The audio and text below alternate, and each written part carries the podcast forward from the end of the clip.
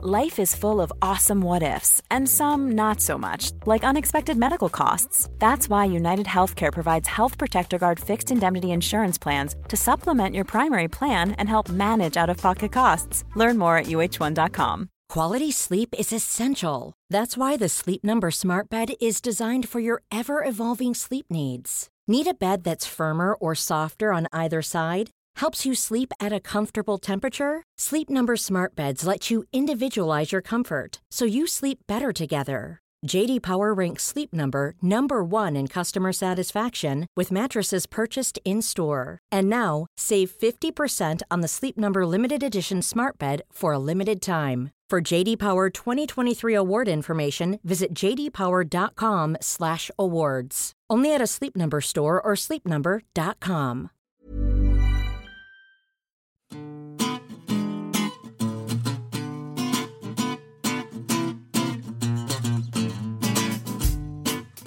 Hello, I'm Stephen. And I'm Helen. And in this week's New Statesman podcast, we'll be charting Jeremy Corbyn's journey from 2.0 to 2.0. We'll have Donald Trump's golden shower. We'll have Julia in to discuss who her backbencher of the week is. And you ask us what is going on in Northern Ireland.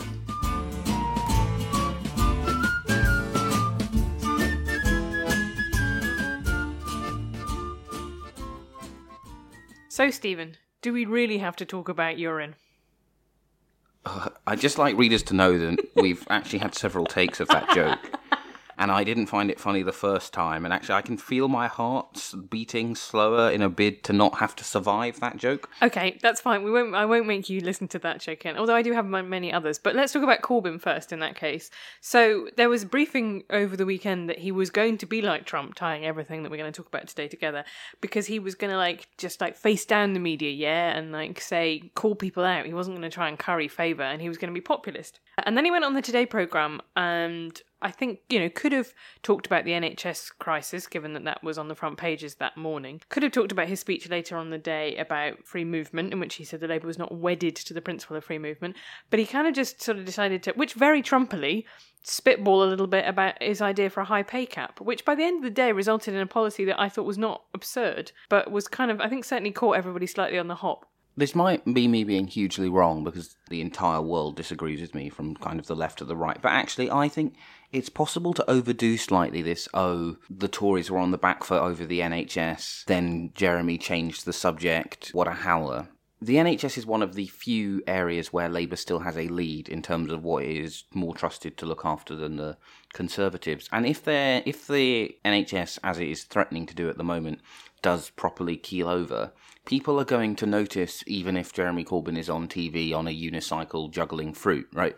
I, That I would think be there's, awesome, though. there's an extent to which it's only useful for the opposition if the NHS is in a mess, if it has fixed its problems elsewhere. And I think it can be very tempting when you're the opposition and it's hard to make news to cling on to whatever passing bit of driftwood you can find. So I'm not actually sold on the the argument that people are making that it would have been better for him just like go oh the NHS is in crisis partly because I think the, the mistake a lot of left wing people make about fighting campaigns on the NHS is at any given time most people aren't ill and yeah. they just assume that the NH they're like, oh, I'm I'm distantly aware that it's it's crowded and it's it's on the morning news and between the the music, yeah, the music and all of that kind of thing.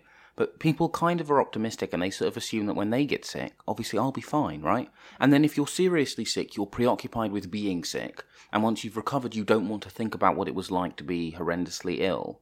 So actually, the Yeah, I think that sort of I think that analysis might slightly miss the say 40 50 something child of an elderly parent who for whom they're not the one that's sick right but they're constantly dealing with NHS problems or you know I mean I know uh, you know there's a sort of rubric isn't there that like 80% of GP's time is taken up with 20% of chronic patients so it is it is inevitably a small amount of people. What I thought was two things I thought of, the, of Jeremy's 2.0 relaunch that I thought were really interesting. One, when even when YouGov asked the question about high pay cap of a million pounds, right, which was not a figure that Jeremy Corbyn put on it at all, that policy still had 31% support and actually quite a big don't know on it as well. So better than Labour's current poll rating, which is, was interesting to me. I did not think it would be that high. And the second thing was that by the end of the day, they started talking about putting um, anyone who bids for a public sector contract would have to their the top pay could only be whatever it is 20 times multiple of the lowest pay, which was kind of sweet because it reminded me of. Do you remember Ed Miliband? Do you remember like pre-distribution? strikes a distant chord. And do you remember the fact that a lot of that was about the fact that they were going to get people who bid for public sector contracts, you know, to only be able to pay the living wage and stuff like that? It just made me kind of nostalgic because it's part of my thesis about Jeremy Corbyn slouching towards Milibandism uh, being the kind of theme of Jeremy Corbyn's leadership of the Labour Party so far. Well, it turns out that effectively the 2015 leadership election was actually a contest between Northern Miliband, female Miliband, woke Miliband, and Liz Kendall. But this, I'm going to get boring and wonkish here. The problem with pay caps is you have all of the political argument that you get for just increasing people's taxes, right? Blah, aspiration, oh blah, won't all the good footballers leave the Premier League? But at the end of it, if you win the argument, you've capped the pay, people aren't being paid anymore, and therefore you can't tax it. I'm so I'm not entirely clear why you'd want to do it when you've got to have the same blowback that you'd have if you went. I'm just going to tax Seventy percent tax, ta- on everything over 70% yeah, a tax. million, yeah. Pay differentials, however, I think actually are a reasonable policy, particularly as far as public sector procurement is concerned. You know, as, as, as Jeremy pointed out, if you have a, a 20% ratio, you can still be paid 350 grand, provided you are paying your lowest paid staff a living wage, right? It's not an unreasonable policy ask.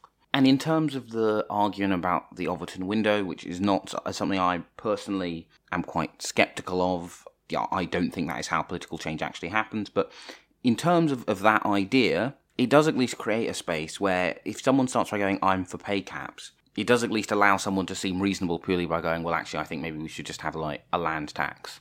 Yeah, I Um, thought that. I thought, you know, actually, if there's any point to what people wanted from Jeremy Corbyn, it was that he wasn't going to be kind of bound by how's this going to play in Nuneaton, right? They wanted him to kind of espouse some things that were genuinely radical that hadn't been said for years in British political. I mean, you know, I think something that George is always fond of quoting is the fact, you know, under Margaret Thatcher, we had a top tax rate that was higher than it was now. If you talk about tax, where the debate, the narrowness of the debate is quite is kind of slightly astonishing. Do you think it will work? That's my fundamental question about Corbyn 2.0. Is there a left wing populism to be had? Well, I mean, I don't know, to be honest. So, on the one hand, you have got this problem that throughout Europe, and actually to a lesser extent in the United States, obviously, their nativists did win, but he only won because of their weird electoral system. But throughout Europe, the nativist right is eating into the left's vote share. It means that when the left is in power, it's in power in very weak coalitions, or mostly it's not in power at all. So you've clearly got to do something about this hostility towards immigration, this culture war that's going on. What Jeremy is trying to do is he's trying to find a way of, of matching that without necessarily bending the knee to anti immigration, uh, nationalist, or, or atavist sentiment. So, kind of hopefully it does work because it's sort of the last thing left now, isn't it? And yeah, because the idea is basically the theory runs that the right is succeeding by saying making left wing noises and then doing and coupling that with some very right wing things. And so maybe you can win by having some right wing noises and doing some left wing things. I think the difficulty is say what you like about Nigel Farage, and I have many unflattering adjectives for him.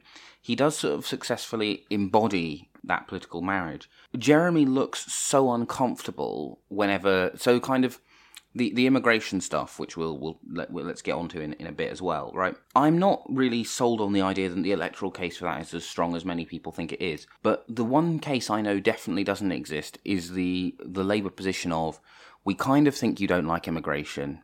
So we've decided to meet you halfway on this, but we're going to look really uncomfortable doing so. Well, that's Miliband, isn't Yeah, it? Though, isn't you- it? I mean, this is what I mean about it. It's controls on immigration as a mug, but obviously an, an uneasy leader trying to kind of talk about immigration and in a way that he, you can tell that he's worried that he comes off as being kind of nativist. Yeah, and I also think one of the. I mean, there are lots of reasons why the left in old Europe has been more and more discomforted by immigration issues, but my instinct is one of the problems is that crime has fallen throughout the developed world. And what you could do if you were on the left, if you say that there's a political palette and one of the tastes is sort of rage, isn't the kind of left wing offer for rage was we're going to be really tough on crime because you actually can Tough be on the causes of crime. but but this is the thing: you can reduce crime in ways which are genuinely left wing, right? You can just say, oh, you can say, oh, isn't it awful? This shouldn't happen. I completely agree, and you can be entirely sincere about it, and then you do things which are actually compatible with left wing values that actually reduce crime.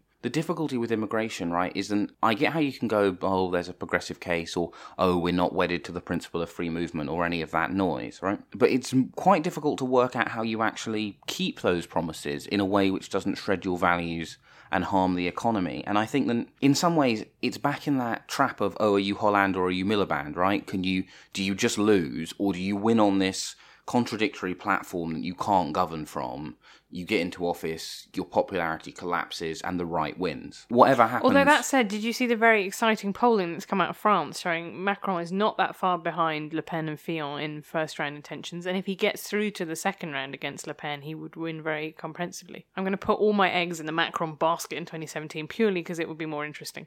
I mean, you know, obviously Macron is, is, is hunky and, and, and Blairite, much like myself, but uh, I'm just paused to allow I didn't. for Say, I laughter. didn't. I didn't say anything. I said but nothing. um, he's to the right of where Hollande ran. Right, he he may end up governing to a into a place fairly similar to where Hollande ended up. But in any case, if you'd said to someone who had truly bought into Francois Hollande, and now I think about it, was there anyone who really did? He was sort of the oh god. DSK's exploded. Let's let's jump on this bandwagon so we can get through the election and, and, and defeat the right. I don't think if you said to any of those people at the end, this pretty boy centrist who none of you have heard of yet is going to be president, they'd go, oh goody. Um, it, it's a bit like whatever but that's the. happens I mean, come on. That is the lesson of 2016. Is that you will take the least worst option. I mean, a lot of the time people have just been taking the worst option. Yeah, that's what I mean. That you don't. don't- You know, this is Um, the le- surely the lesson is you can't hang around for the perfect candidate. Sometimes you just have to vote against someone. Yeah, I, but I, I just think that if if the if the offer you were making to Jeremy Corbyn was you'll you'll be prime minister for five years, you'll become a national laughing stock, your party will disintegrate, and in the end, like Tony Blair will set up a new party and beat you. That's that's not really. I, I don't think he would say, "Oh goody, where do I sign?" And that is to. I mean, obviously, all comparisons across countries are mostly odious, and that is a particularly bad one. But just Yeah, let's quickly talk about Donald Trump and the leaks that have been come out. Mother Jones reported just before the election that there was a file that was being passed around intelligence agencies. Had gone to John McCain. Harry Reid in the Senate had also seen it, which was alleging that the Russians had got a very big dossier uh, of allegations against Trump that they were kind of using essentially as kompromat. They were using as to, to blackmail him. No one had actually kind of reported the specific allegations of that, but we do know that it probably informed the letter that Harry Reid wrote, making accusations that you know Putin and Russia specifically wanted Trump to win and had done you know deliberate hacks around that. The thing that obviously made Twitter explode is the fact that BuzzFeed published the whole document, which comes from an ex MI6 uh, intelligence agent, which was initially prepared as opposition res- research on Trump by his Republican opponents and, and then funded a bit by some Democrats as well. And they've spoken to various people in Russia. The bit that's kind of everybody can't get over because it's kind of so called blimey is this allegation that Trump went to the Ritz Carlton Hotel in Moscow found the bed that President and Michelle Obama had slept in, and because he hates them, he'd hired prostitutes to do uh, a urination show. That's how I decided to describe this, in order to sort of defile it. Which, let's be honest, is great punning material. I mean, is there going to be a live stream of his press conference, Water Sports Gate? It was all okay, there. we, we don't we don't need any more. Okay, I'll, I'll I'll leave it there. But my question with it is, I'm really worried that actually the publishing the dossier will backfire because Trump's response to it has just been to go, "This is fake news. It's a witch hunt." Actually, he literally said the words, "It's like Nazi Germany." A lot of urination there, clearly, and I worry that it's kind of going to let him. Even though I think there are interesting questions about his relationship with Russia, by bundling that all together into a big package of allegations in one dossier, I worry it's going to allow him actually, weirdly, less scrutiny. So I'm not sure about that for a couple of reasons. So obviously, a large chunk of the of the dossier is very similar to Curveball, the you know the uh, Iraqi informant who underpinned a lot of the case for going to war with Iraq, and most of that testimony turned out to be fairly bogus. And it does feel like there are lots of holes in this leak. We we know then then the Russians wanted to target the Democrats. They wanted Trump to win. As I've said before, because the margin was so small, basically everything from Hillary's own unpopularity to Comey's letter to to the way that the leaks were covered, yeah, the, And the hacking Comey's of lack of letter about this, right? So if, Co- if the FBI director James Comey writes a letter saying I'm reopening the investigation into Hillary Clinton because I've got these extra emails from Anthony Weiner, and then closes it again, he could very much have written a letter that said I'm opening an investigation into these allegations about Donald Trump, but didn't. yeah. So because of that, basically everything everything matters because everything could have changed the outcome. And that goes for campaign errors in the Clinton machine as well, right? But Hillary's private email server and the emails that were hacked by the Russians were completely unrelated. And one of the things I and a lot of people got wrong about the election was that we went, oh, no one really understands this email scandal, therefore it won't matter. It turned out that because people didn't really understand what the email scandal involved, it meant that whenever they heard hacking in emails, they thought it was all part of one big story instead of two entirely unrelated stories. So actually, lots of noise about Russia probably doesn't harm Trump's American opponents all that much. And in terms of the bigger ongoing fight, which is whether or not Rex Tillerson, his preferred choice for Secretary of State, is confirmed, anything which keeps the idea that, that he is Russia's buddy on the agenda means it is slightly harder for Tillerson to get confirmed. It emboldens and gives cover to Republican Russia hawks to vote with the Democrats against Rex Tillerson. This is because Rex Tillerson got a, like a medal from Got Vladimir yeah, Putin. a, right? model, a medal from Vladimir Putin. And I think one of the the pro- the stages of Trump denial, right, is there is a certain type of liberal or and a certain type of left winger who hasn't, I think, quite absorbed what a good outcome from the Trump presidency actually looks like. So you know, you see it when someone says, "Oh God, I hope they impeach him and we get Pence," and someone goes, "But Pence is just as bad for for women, the right to choose, gay people, ethnic minorities in America." All of which is true, but Pence won't accidentally cause a nuclear exchange with China because he doesn't have the disposition to be president, which is a real live risk with Trump. So even though whoever Trump's Secretary of State is will be horrendously right wing, there are options which aren't Tillerson who are probably better for global security. This is the thing, is that there is quite a big difference between a disaster that is a disaster for America and a disaster for any hope for a global deal to tackle climate change than there is for a disaster which ends with nuclear winter. That's my cheery thought for the day. Thank you for that.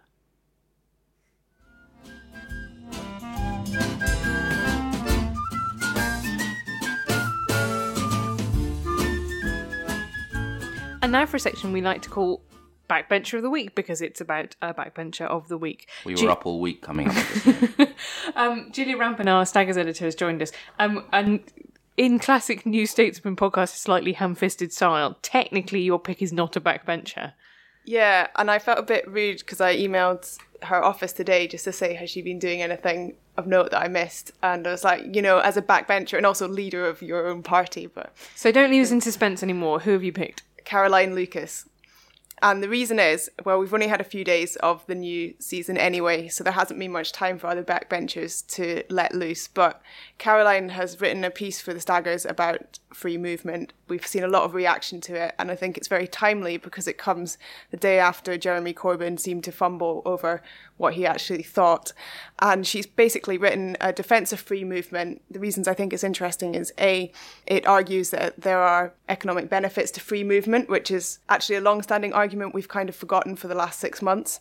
And the other part of it is that it's actually not a neoliberal economic argument that she's making. It's more about um, people filling jobs that otherwise wouldn't be filled, and the idea that the pressures on low wages can be dealt with using other policies like raising the minimum wage. Now, Stephen, you wrote, uh, I think, a Facebook note on your Facebook page, which people obviously can sign up, saying you were worried that Labour's poll ratings floor was not, there was no floor There was only a kind of plunging lift. And one of your reasons for this was saying that at the last election in 2015, Natalie Bennett was Green leader. Now, there are two leaders of the Green Party, one of whom is Caroline Lucas, and you find her quite impressive. So obviously, Labour's poll rating is bad by sort of any any means. We've had a, an immigration policy for Labour which basically feels like an invitation to every party out there to come and take their votes. And during the last election, in Labour's post-mortem, one thing which was basically clear is Natalie Bennett would go on TV and the Green vote would go down.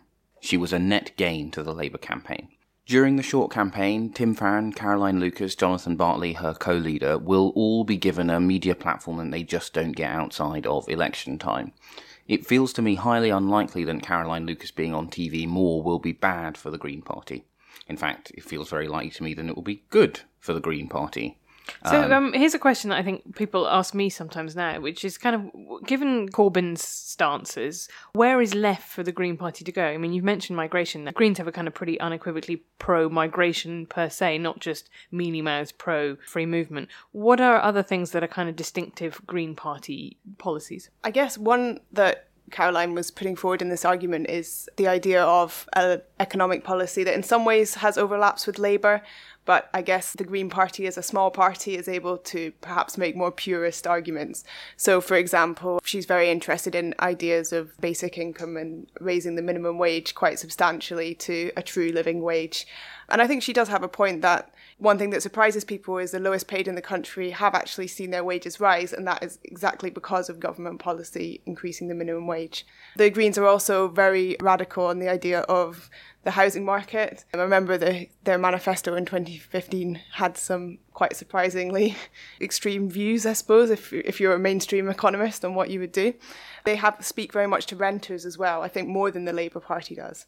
Mm, they're interesting. They've got some interesting kind of splits emerging within them, though, on sex work and gender and things like that, because they have got a pretty, I'm trying to think of a non pejorative way to say this, a pretty tumblery wing, shall we say? You know, people, the kind of person who would use the word swerf, uh, unironically, which is, for those of you who don't know, sex worker, exclusionary radical feminist. Whereas traditionally, Caroline Lucas has been a supporter of the Nordic model, the idea that you uh, criminalise sex buyers, but not the people who sell sex. But I think that I think there's a there's a really interesting question for the Green Party about everyone assumed that of Corbyn had eaten their lunch. The Labour Party was now going to move into a space where the Green Party was. But it kind of ignores the fact that actually there is space to the left of Labour and also to be kind of interestingly radical in different ways. Well, I think the problem for Labour is they're the only party in the United Kingdom which has to win in all of the, apart from Northern Ireland, where they don't compete, they have to win in every kingdom of the United Kingdom, right? The Greens only need to win in places like Brighton or certain bits of Lambeth or Hackney, right? They are they are not aiming to be a genuinely national force, and and whichever one of the Bristol constituencies they're strong in, and I always get them confused. I think West, but I don't know. I think that might be They've got, something half of them Devon have got West in the title in though because Yeah. because their their boundary rev- review is maddening and it's it's particularly irritating because Bristol has so many lovelily named places. You know, you could have Bristol Montpelier, you could have All right, stop Bristol sucking up to Bristol. But you know, I'm just saying. Okay, um, Um, but so um, but- is there anything that Caroline's doing this year that or coming up soon that we should be watching out for, Julia? Well, the other interesting thing is her views on defence, because the Green Party hasn't really had much of a defence policy at all. And um, Caroline did another op ed for us just before Christmas that was a bit more controversial with our readers, perhaps. But it's actually very interesting because it wasn't, it was just saying what a lot of Labour people would be saying that she thought that there should be considerations of some kinds of humanitarian supplies to Syria. But that in itself is quite a big step for the Green Party. So I think on the one hand, you're seeing a fringe party perhaps mature and, as Stephen says, become a more credible voice on TV. But on the other hand, even that article did divide the, the opinion on it.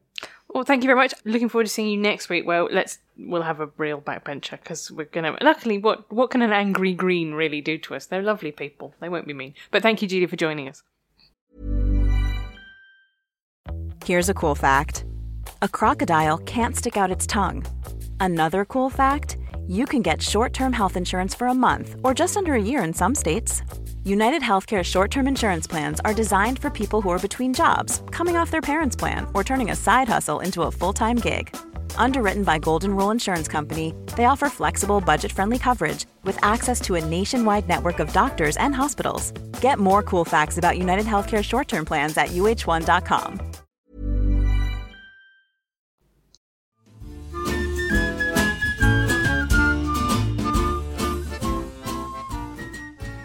And now it's time for a little section we like to call. You ask us. People Indeed. like that. I had a tweet by someone who said that they liked that. Yeah, I'm I'm speaking for the silent majority. okay. Um, this week, uh, lots of questions actually, a surprising number of questions, which I was pleased about. Um, people have really been reading on the website too our pieces about Northern Ireland and what's happened there. So the Deputy First Minister Martin McGuinness has resigned, and under the terms of the power sharing agreement, that means if Sinn Féin don't appoint another Deputy First Minister within seven days, um, Arlene Foster of the DUP has to resign as well. Triggering an election mere months after the last one. No, so she has resigned because of how the power sharing works. He resigns, she resigns, right? There's there's parity of esteem. It is notionally the same job. One of the issues, which I imagine we will get into in this segment, is that that parity of esteem sometimes doesn't necessarily exist in reality. There are lots of people in Sinn Féin who feel that under her predecessor, that parity of esteem has not really been there.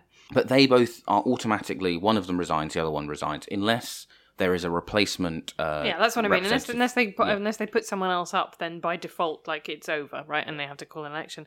It's one of those things where you think, wow, this is really old-fashioned scandal, right? It's quite hard to grasp. It's called Cash for Ash, right? So it's about renewable energy, and basically they set the maximum amount that anyone could claim way too high, so loads of people So there wa- and stuff. So no, so idea of the renewable heat initiative was it was meant to encourage you to switch from non-renewable sources of energy. There are a couple of problems. The first is there was no cap to how much energy you could claim back. The second is there was no requirement for this energy to be replacement energy usage. So let's take this lovely catacomb that we are recording in. Obviously, it has some heating now.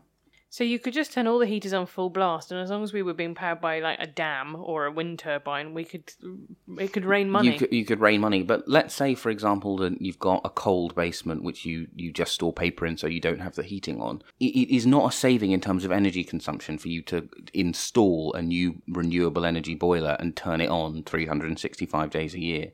But under the Renewable Heat Initiative or Cash for Ash, you were paid to do this, right? There were businesses which were planning to install, and there are in some ways businesses which have installed heaters in storage rooms, heaters in rooms which have no people in, have no plans to have heating in order to get the money. So as well as it costing a phenomenal amount of money, right, it will cost about a billion pounds over 20 years. Having to find a billion over those 20 years is, is a, a big, big deal. And the reason why it has become politically alive is one, that it appears that ministers realised there was a problem and tried to sit on it for a long time. Secondly, that when Arlene Foster, now the First Minister, was, was the minister in charge of the department responsible for the scheme when it was birthed, she and until relatively recently Sinn Féin have both been saying no, no, we don't want a full a full blooded inquiry. The case against it isn't as you, you might go, oh, come on, you've you've spent one billion pounds through incompetence. How do you not want an inquiry? A proper sort of full fledged inquiry, as opposed to an investigation, takes years. Also costs a lot of money. So there is an argument for just having a quick investigation, which is what they did with Robinson when he was involved in Irisgate, which involved uh, payments uh, to someone who's now his ex-wife. He was completely exonerated, but he crucially stepped aside as first minister. Arlene Foster has not. This is one of the things which is causing a lot of anger. Uh, she's said that her critics are acting out of misogyny, Uh, which there unquestionably is in Northern Irish politics, as there is worldwide. However, the pe- reason why people are angry is that she spent all the money. she spent a lot of money. What's going to happen though? This is my quote, kind of. This is the you ask us element of this. So we're expecting another election. People traditionally, I think, uh, political researchers, you know, people don't like being asked the same question twice, right? They don't like really frequent elections because they kind of feel like, come on, I've got stuff to do. What do you anticipate any change in in, in how that works over there? There are a couple of, of fun things to, to bear in mind. So, firstly, under the Northern Irish system, they have mandatory power sharing, which means the first and the second party get to pick the first and the deputy minister, respectively, and then they get to pick from the portfolios going on down. And then the ministerial posts are decided by the D'Hondt system. So, the third, the fourth, they also get to pick, but the only ones which have to go into government together are the first and the second. And if they don't, then you don't get a government. Direct rule from Westminster comes back in. So But also to add to the complication about this is the fact that there is as yet no answer on freedom of movement and the single market, and the fact that there is a land border with a the land Republic. border with the Republic, and which is it's um, written into the Good Friday Agreement, I think, as well, isn't it, to the human membership of the European Court of of, the Human European Courts of Human Human Rights. So yeah, so there are lots of there are lots of other important political issues which mean that it is a tense time and the peace process is under more strain than it has been for some time. So it's not a great time to have an election.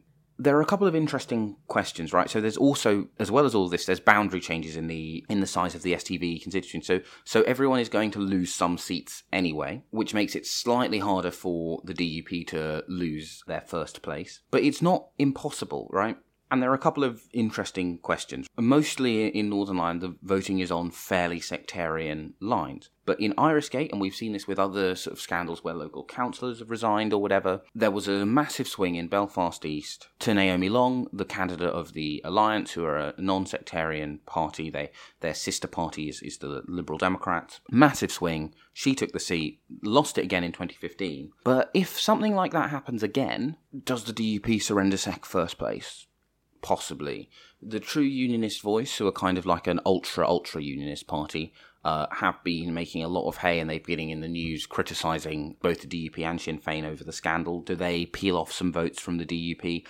Arlene Foster has not covered herself in glory at all in how she has covered the scandal. I mean, I think that is the really important thing to note that at any point the DUP would be in a stronger position now if they had just thrown their hands up and gone, do you know what? It's really not good that we had this uncapped scheme where people were literally installing boilers. I mean, just like it's like a classic example of how if you're right wing, you can just get away with any old shit, isn't it? I mean, like well, imagine if imagine if Jeremy Corbyn wanted to uh, like. We definitely haven't got time to get into that argument. Um, so let me that we can we can make that another. We can book ourselves for you are and are you ask us in future, which is can if you're on the right get away with any old shit.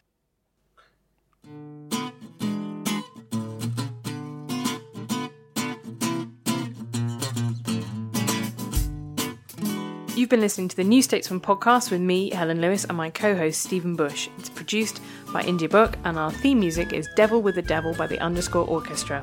Why not subscribe to the New Statesman magazine? If you do, you'll get not only a column from me this week, but double Stephen Bush. He's interviewed Diane Abbott and he's also writing the politics column. Just visit subscribe.newstatesman.com.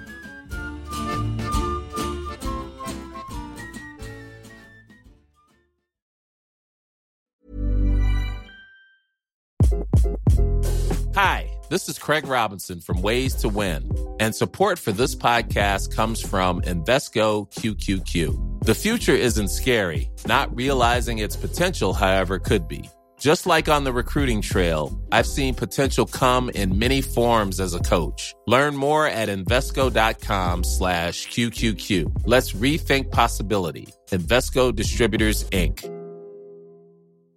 Planning for your next trip?